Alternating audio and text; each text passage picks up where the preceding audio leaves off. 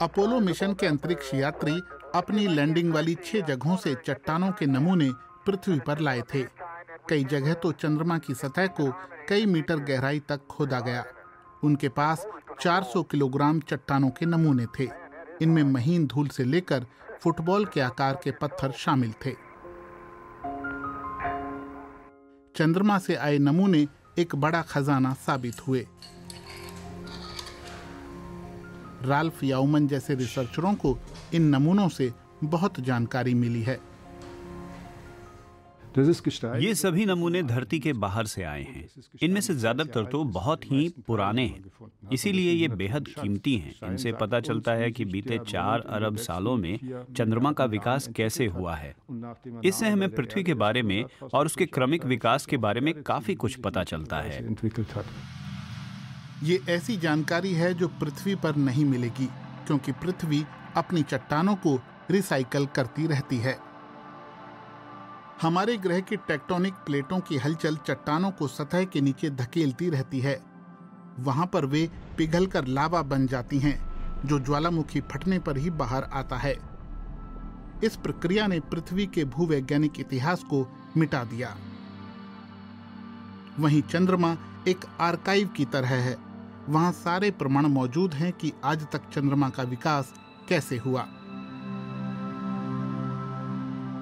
चंद्रमा पर इंसान के कदम रखने से पहले मानव रहित अंतरिक्ष यानों ने इसकी पड़ताल की। उनसे मिली जानकारी ने चाँद पर मौजूद क्रेटरों का राज खोला। लंबे समय तक रिसर्चर सोचते रहे कि ज्वालामुखी से बने हैं।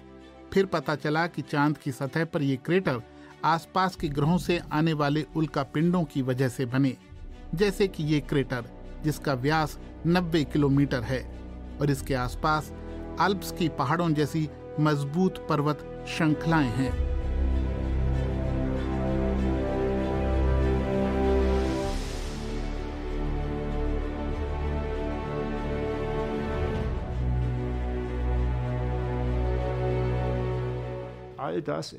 ये सब मिनटों के भीतर होता है।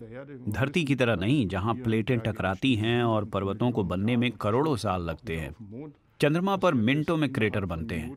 20 मिनट में पूरा काम हो जाता है। इतने में एक बड़ी सी पर्वत श्रृंखला बन जाती है।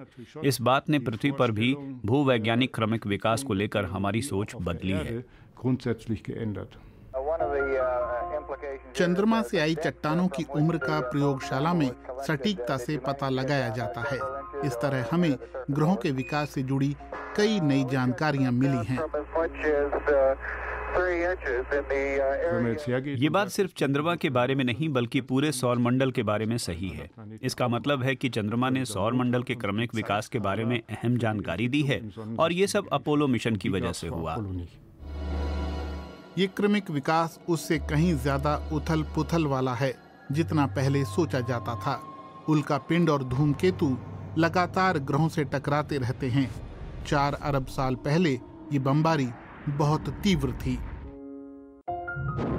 अपोलो मिशन के बाद रिसर्चरों ने एक नई थ्योरी विकसित की कि मंगल जितना कोई बड़ा ग्रह पृथ्वी से टकराया होगा, इस टक्कर के मलबे से ही चंद्रमा बना।